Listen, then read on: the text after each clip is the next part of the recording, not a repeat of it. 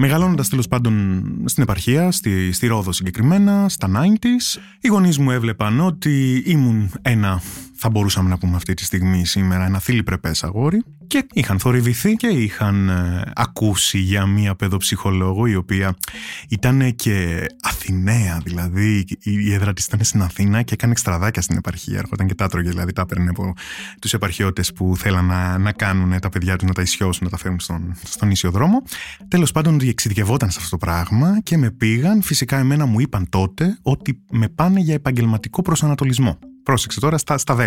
Και θυμάμαι την πρώτη φορά, στην πρώτη επίσκεψη, με τους γονείς μου παρόντες, μπροστά στην παιδοψυχολόγο, να λέει την εξής ατάκα, ότι όλα καλά με σένα, μια χαρά, αλλά έχεις κάποιες συνήθειες που κάνουν οι πούστιδες. Φίλες και φίλοι, είμαι ο Θοδωρής Αντωνόπουλος σε ένα ακόμα επεισόδιο της σειράς «Επόμενος κόσμος». Συζητάμε σήμερα με τον Αλέξανδρο Διακοσάβα, αξιντάκτη της ΛΑΙΦΟ και την επιστημονικά υπεύθυνη του Ορλάντο LGBT, Έλενα Όλγα Χεστίδη, για το θέμα των θεραπείων μεταστροφής σεξουαλικού προσανατολισμού, ταυτότητας ή έκφρασης φύλου. Είναι τα podcast της ΛΑΙΦΟ. Αφορμή το νομοσχέδιο που ψηφίστηκε στη Βουλή παραμονές της φετινής Παγκόσμιας ημέρας κατά της ομοφοβίας, ένα νομοσχέδιο καταρχήν θετικό στο γενικό του πνεύμα, καθώς και όλος ανταποκρίνεται σε ένα χρόνιο αίτημα της ΛΟΑΤΚΙ κοινότητας. Μιλάμε για θεραπείες χωρίς καμία επιστημονική βάση που έχουν χαρακτηριστεί βασανιστήριο από τον ΟΗΕ, αλλά που κόντρα στην πρόταση της ίδιας της Επιτροπής για την Εθνική Στρατηγική για τα ΛΟΑΤΚΙ δικαιώματα, που είχε εισηγηθεί την ολοκληρωτική τους απαγόρευση, εξαιρεί εν τέλει ενήλικα άτομα με δικαιοπρακτική ικανότητα. Γεια χαρά Θοδωρή, χαίρομαι που βρισκόμαστε μαζί σήμερα για να ανοίξουμε αυτό το πολύ πολύ σπουδαίο θέμα με την αφορμή που περιέγραψες. Θα έχουμε την ε, φίλη Έλενα Όλγα σε λίγο μαζί μας τηλεφωνικά να μας ε, μιλήσει και να μας εξηγήσει γιατί ε, το συγκεκριμένο νομοσχέδιο τέλος πάντων που, ε, που ψηφίστηκε, ναι, συμφωνούμε όλοι φυσικά ότι είναι ένα τεράστιο βήμα, ότι είναι πολύ σημαντικό, αλλά στην πραγματικότητα έχει ελλείψεις. Θα μιλήσουμε αναλυτικά ε, για όλα αυτά στη συνέχεια. Ε, να πούμε λοιπόν όπως ανέφερες ότι η τροπολογία του Υπουργείου Υγείας που αφορά την απαγόρευση των θεραπείων μεταστροφής ανήλικων ατόμων υπερψηφίστηκε από τη Βουλή.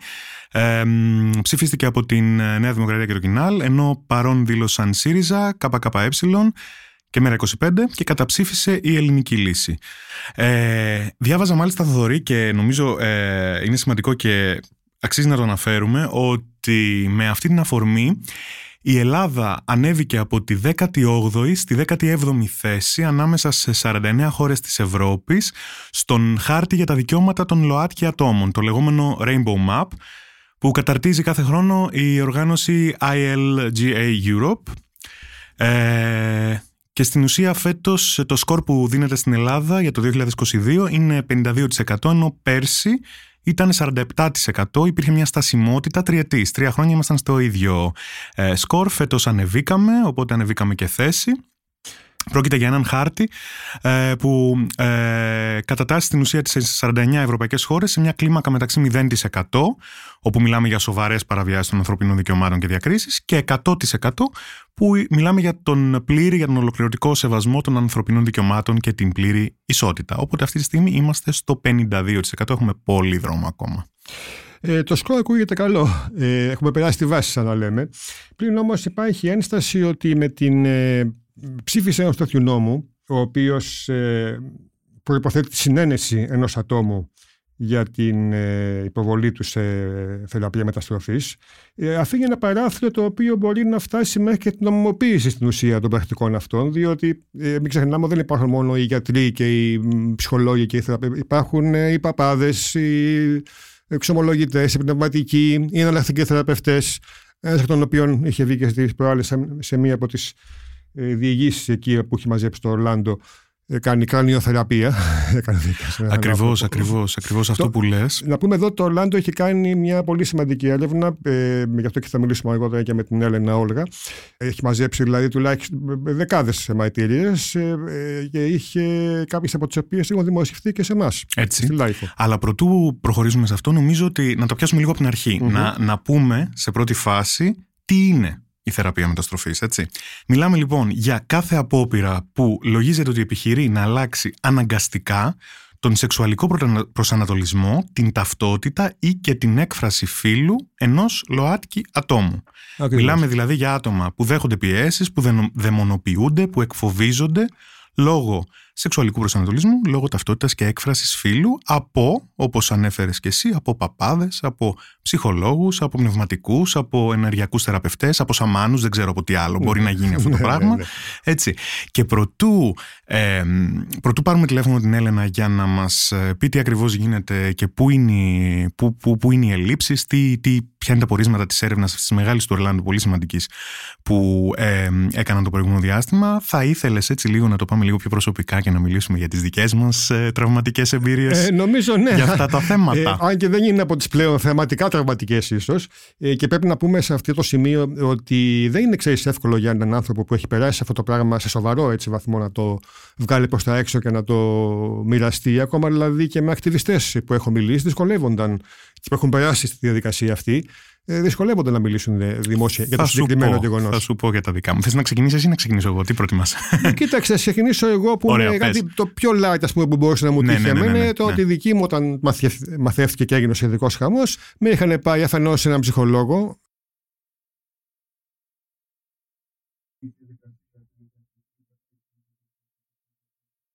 τη βγήκα από πάνω κατά κάποιο τρόπο και τελικά τους είπε ότι είμαι πάρα πολύ έξυπνος. Για ποια ηλικία μιλάμε, για ποια ηλικία μιλάμε τώρα, εφηβεία; 17-18. Α, μάλιστα. Εκεί. Okay. Και η συνεχεία το γνωστό με πήγανε και σε, ε, μια, ε, και σε ένα μπουρδέλο, ε, όπου πιάσαμε κουβέντα τώρα με την κοπέλα εκεί και τα λέγαμε μια χαρά δυο μας. Έκανα μισά ώρα μέχρι να υποτεθεί ότι ναι, δεν ήταν κάτι τρομερό, δηλαδή ούτε μου άφησε κάποιο κατάλληλο, αλλά ήταν κάτι διαφορετικό γιατί είχα μπει ήδη εγώ στη διαδικασία την απελευθερωτική, ας πούμε. Και Θοδωρή, επειδή ήσουν ήδη 18 χρονών, όπως μου λες, ναι. έτσι. Δηλαδή, μιλάμε για έναν άνθρωπο που είναι συνειδητοποιημένος 100% πλέον. Πόσα όμως άτομα άλλα στην ηλικία μου δεν έχουν αυτή τη δυνατότητα. Ήταν σε πολύ πιο πιεστικές καταστάσεις.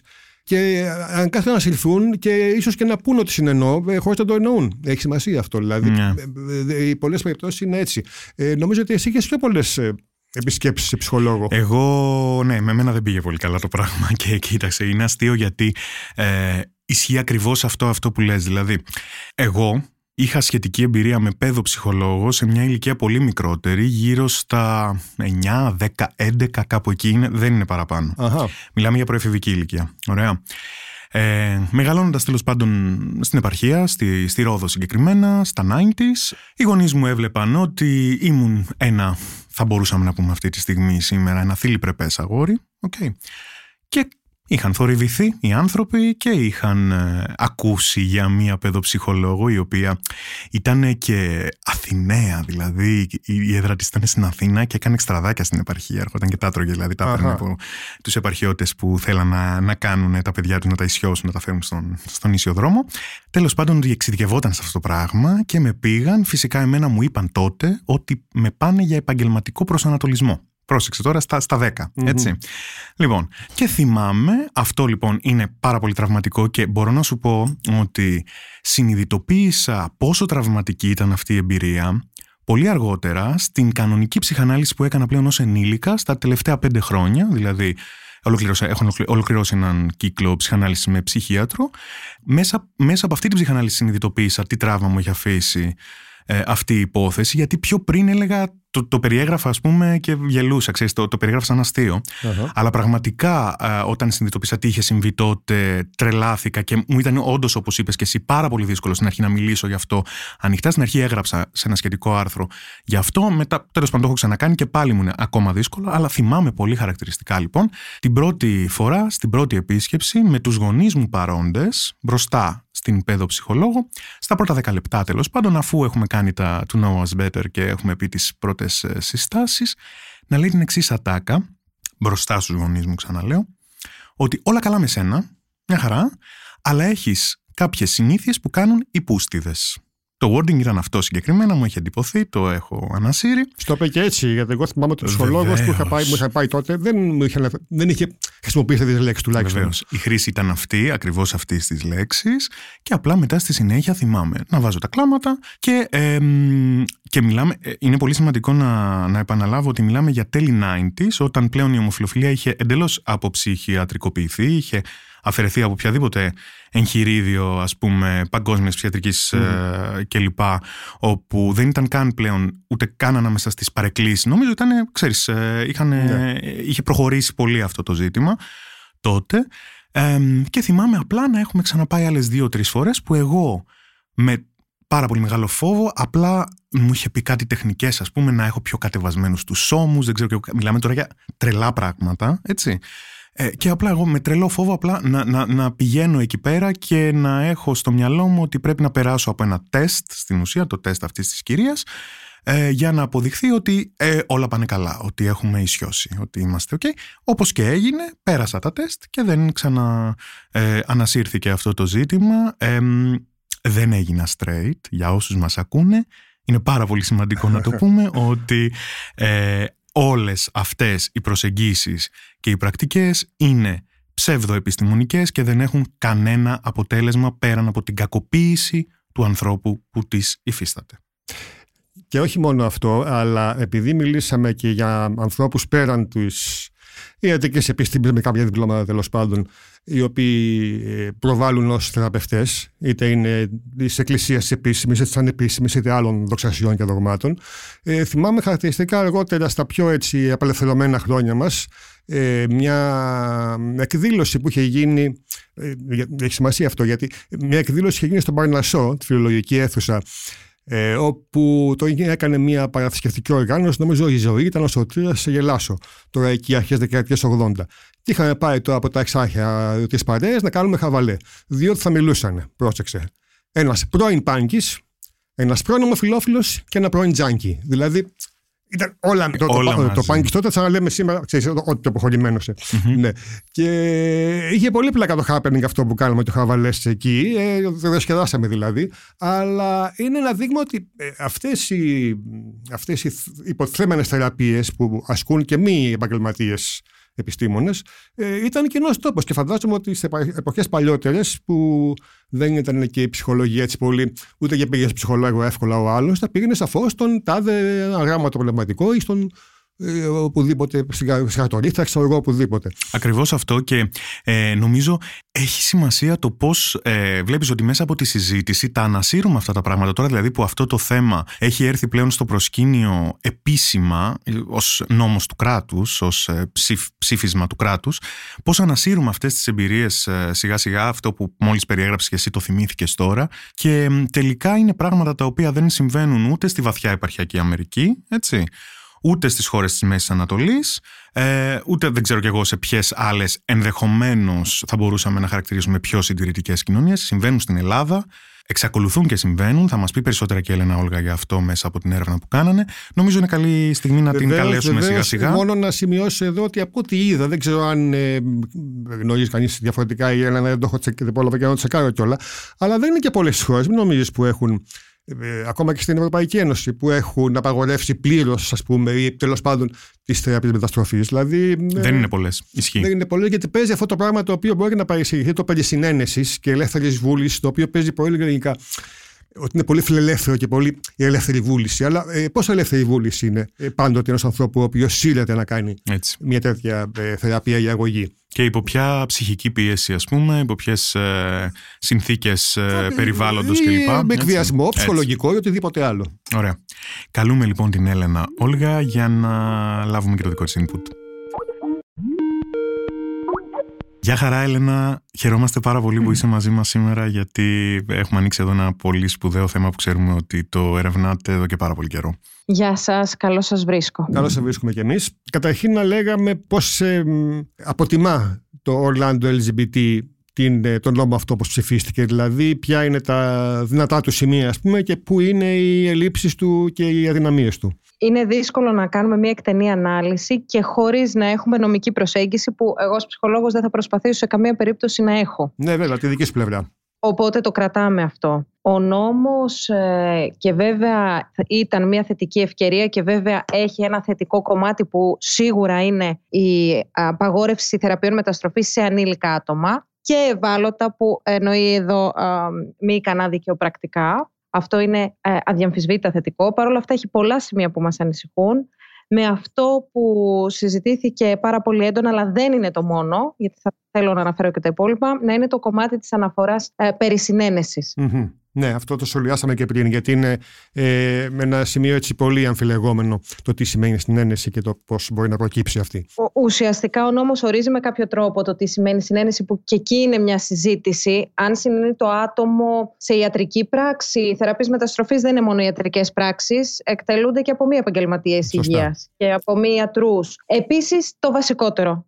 Πώς δίνει συνένεση ένα άτομο σε μια πρακτική που αποτελεί κακοποίηση. Αυτό είναι το βασικό πρόβλημα. Άρα εδώ το ζήτημα που τίθεται είναι ας υποθέσουμε στην περίπτωση που ένα άτομο δίνει ενημερωμένη συγκατάθεση, γιατί αυτό σημαίνει συνένεση, να έχει ενημερωθεί κατάλληλα, να γνωρίζει για τις συνέπειες κλπ. κλπ.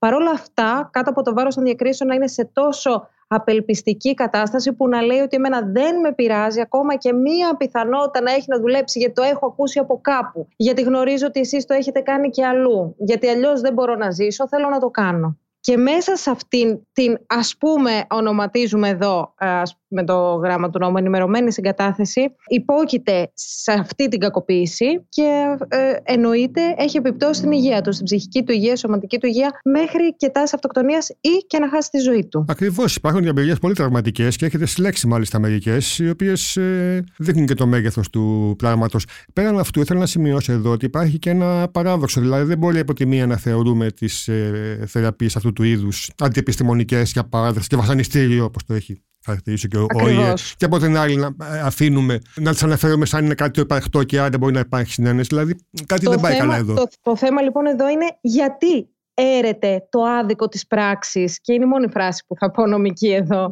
γιατί έρεται το άδικο της πράξης εάν υπάρξει συνένεση που υποθέτουμε έτσι την περίπτωση που μπορεί, που μπορεί να υπάρξει γιατί να έρεται το, ε, το άδικο της πράξης εκεί. Μένω σε αυτό, γιατί σε αυτό θα επανέλθουμε και εμείς θέλουμε να συζητήσουμε με νομικούς και να επανέλθουμε γιατί αυτό το, αυτός ο νόμος είναι για μας κάτι πάρα πολύ σημαντικό και για όλη τη ΛΟΑΤ κοινότητα όταν λέω εμάς και δεν είναι κάτι που θέλουμε ε, να παραμείνει έτσι σε καμία περίπτωση και σίγουρα δεν θέλουμε να είναι και ένας νόμος που θα έχει γίνει για να υπάρχει και να μην είναι εφάρμοστος. Σίγουρα δεν θέλουμε και αυτό για ανηλίκους και ενηλίκους. Αυτό είναι το, το ένα κομμάτι. Και το δεύτερο, πολύ βασικό για μένα, ε, ελλείψεις μπορώ να σκεφτώ και άλλες για τον νόμο που με κάνουν να φοβάμαι για, την, ε, για το κατά πόσο μπορεί να εφαρμοστεί, ακόμα και σε ανηλίκους. Για παράδειγμα, ένα, ένας τόσο σύντομο άρθρο δεν περιλαμβάνει μέσα καν ορισμό των θεραπείων μεταστροφής. Τι είναι στα θεραπεία μεταστροφής; Μου είναι δύσκολο να φανταστώ πώς θα εφαρμοστεί εύκολα αυτός ο νόμος με αυτόν τον τρόπο όπως είναι γραμμένος. Ε, Άρα έχει δηλαδή,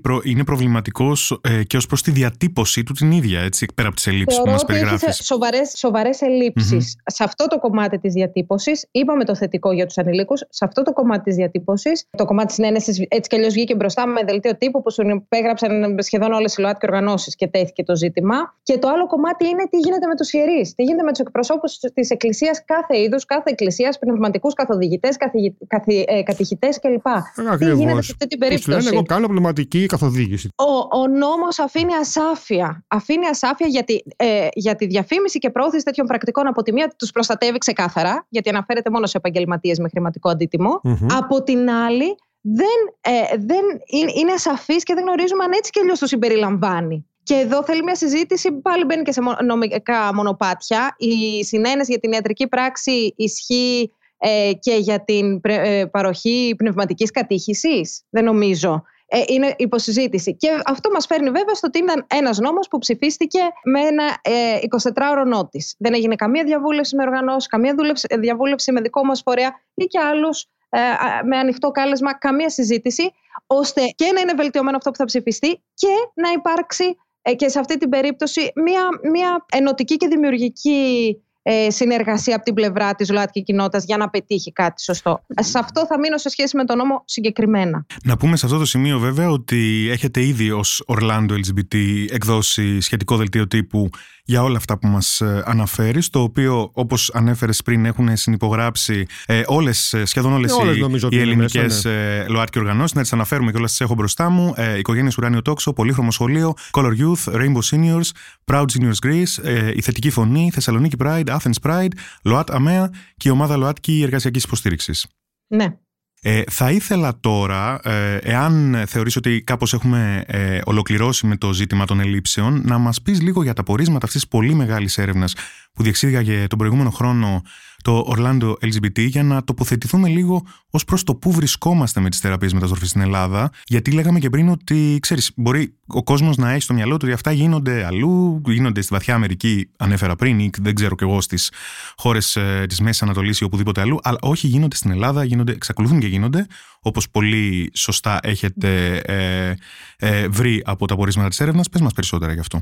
Λοιπόν, η έρευνα συμπεριλαμβάνει περίπου 100 μαρτυρίες και λίγες ε, παραπάνω. Θα σας μιλήσω για αυτές που έχουν ήδη αναλυθεί. Μπήκαν όμως να συμπληρώσουν το ερωτηματολόγιο χωρίς να ολοκληρώσουν τη συμπλήρωσή του άλλα 700 περίπου άτομα ανώνυμα. Αυτό είναι πολύ ενδιαφέρον. Ου, κάτι δείχνει ε, αυτό, ε. ε για μας, για, για τους κοινωνικούς επιστήμονες και, και, και τους, τις ψυχολόγους, κάτι δείχνει. Δείχνει ότι ε, κάποια άτομα προσπάθησαν να μπουν, υπάρχουν πολλοί παράγοντες βέβαια, από περιέργεια, άλλοι να δουν τι είναι, άλλοι τι γίνεται κτλ. Αλλά ότι τράβηξε το ενδιαφέρον, πιθανά άτομα προσπάθησαν να το συμπληρώσουν και δεν το ολοκλήρωσαν. Κάποια άτομα επίσης μας είχαν καταγράψει ότι δυσκολεύτηκα και δεν μπόρεσα να το ολοκληρώσω. Ήταν επανατραυματικό, για μένα δεν μπορούσα με αυτή την έννοια λόγω του βιώματο. Υπάρχουν ότι ακόμα και γνωστοί ακτιβιστές, ένα-δύο που μίλησα, ας πούμε, άτομα, δεν ήταν πρόθυμοι. Παρότι σε άλλα βγαίνουν προς τα έξω, ε, σε αυτή τη φάση να το μοιραστούν, δεν είμαι έτοιμος για κάτι τέτοιο. Δηλαδή... Να ξαναβιώσουν ναι. το τραύμα ουσιαστικά, ναι, ναι, έτσι ναι, μιλώντας γι' αυτό. Ναι, πόσο μάλλον ένας άνθρωπος που δεν είναι και ακτιβιστής. Φυσικά, φυσικά. Λοιπόν, από αυτές τις ε, περίπου 100 μαρτυρίες, ε, περίπου οι 60 αφορούν την τελευταία δεκαετία και οι πιο πολλές από αυτές τα τελευταία 2 5 χρόνια. Αυτό το λέω γιατί ενώ ήταν ανοιχτό ε, το ερωτηματολόγιο για καταγραφή από οποιαδήποτε χρονική περίοδο ε, στην Ελλάδα, φαίνεται ότι μιλάμε για κάτι που συμβαίνει και στο εδώ και τώρα. Δεν μιλάμε για κάτι μόνο που γίνονταν δεκαετία του 70, του 80, του 60 ε, ε, και εκείνη, εκείνες τις περιόδους. Τα δύο έως πέντε τελευταία χρόνια έχουν γίνει θεραπείες μεταστροφής. Το μεγαλύτερο ποσοστό μας ήταν από τότε. Και ακόμα και οι υπόλοιπες αφορούν την περίοδο ε, μέχρι το 2010. Δηλαδή πάλι είναι πολύ κοντά μας. Το καταλαβαίνουμε αυτό. Από τις μαρτυρίες αυτές, να πω δύο λόγια πριν έχετε και κάποια άλλη ερώτηση για τους ε, ε, υπεύθυνους αυτών των πρακτικών μεταστροφής. Είχαμε από όλα, είχαμε 72 επαγγελματίες ψυχικής υγείας, Είχαμε τρεις γιατρούς άλλων ειδικοτήτων, ενδοκρινολόγοι, είχαμε έναν νευρολόγο, 30 ιερείς, πνευματικοί, μοναχοί, θεολόγοι, τρεις ενεργειακοί εναλλακτικοί θεραπευτές, και δύο, που αυτή είναι μια άλλη περίπτωση, πρακτικές που εφαρμόστηκαν από την οικογένεια, πιθανότατα με καθοδήγηση κάποιου που δεν ε, έγινε γνωστός. Γιατί αυτοί που αναφέρω τώρα βγάζουν πάνω από 100 στο σύνολο, στον αριθμό μας, να εξηγήσω για να είμαι και σωστή στατιστικά, διότι πάρα πολλοί από αυτούς που εφαρμόζουν τέτοιες πρακτικές μπορεί να έχουν και διπλές ιδιότητες. Δηλαδή να είναι και παιδοψυχίατρος κάποιος και ιερέας.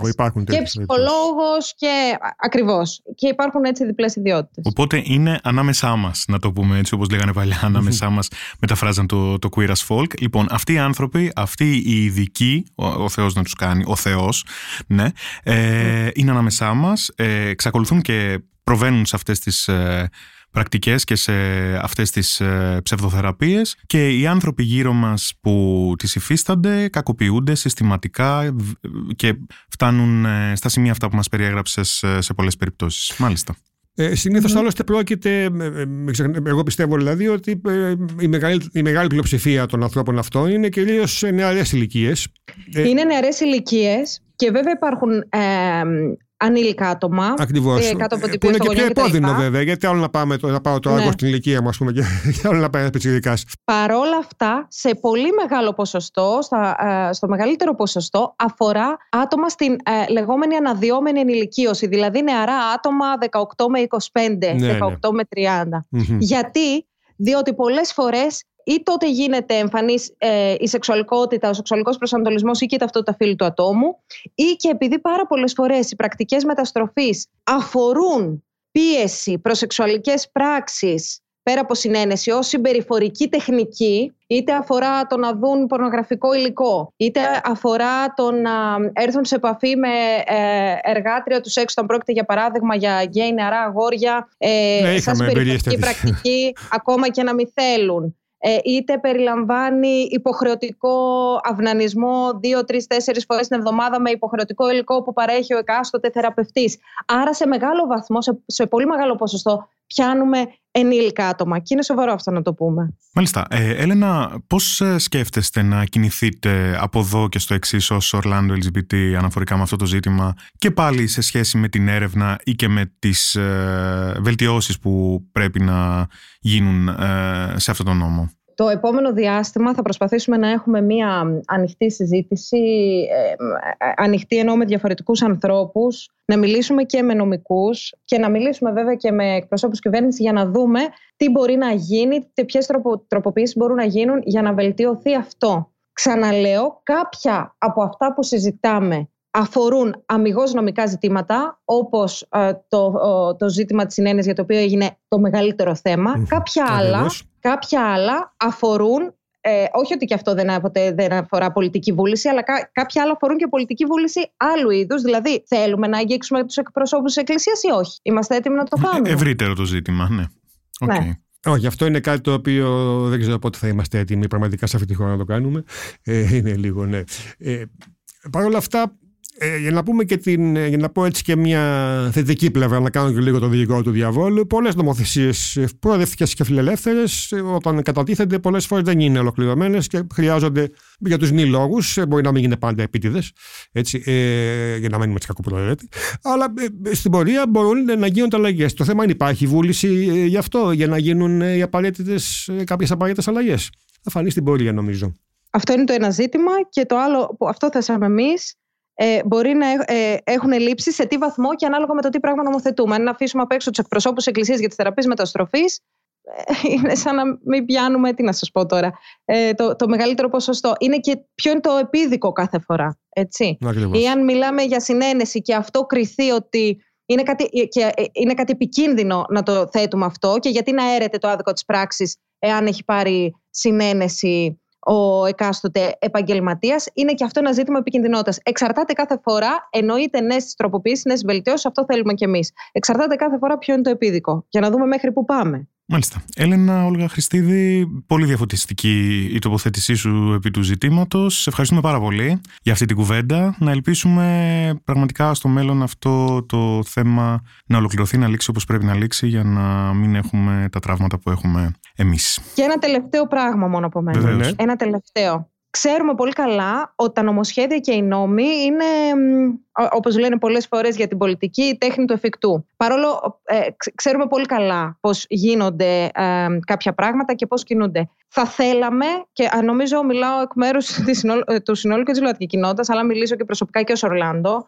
να μην περνάνε άλλα νομοσχέδια που μπορεί να έχουν θετική πρόθεση ή να θέλουν να πάνε κάπου καλύτερα ή οτιδήποτε άλλο, δεν θα κρίνω τόσο το συγκεκριμένο, χωρίς να υπάρχει διαβούλευση με τη ΛΟΑΤΚΙ κοινότητα και με τα άτομα που αφορά. Δεν γίνεται αυτό. Να μην μιλάνε για εμάς χωρίς εμάς, με άλλα λόγια. Ακριβώς. Τέλεια. Λοιπόν, ευχαριστούμε πάρα πολύ. Ευχαριστούμε, Έλενα. Ευχαριστώ. Και να είστε καλά. Ε, ας ελπίσουμε να πάνε όλα καλά στο, στο μέλλον. Ήμασταν ο Θοδωρής Αντωνόπουλος και ο Αλέξανδρος Δεκοσάβας σε ένα ακόμη επεισόδιο της σειράς «Επόμενος κόσμος» των podcast της LifeHome. Για να μην χάνετε κανένα επεισόδιο της σειράς «Επόμενος κόσμος», ακολουθήστε μας στο Spotify, στην Google ή στα Apple Podcasts. Είναι τα podcast της LifeHome.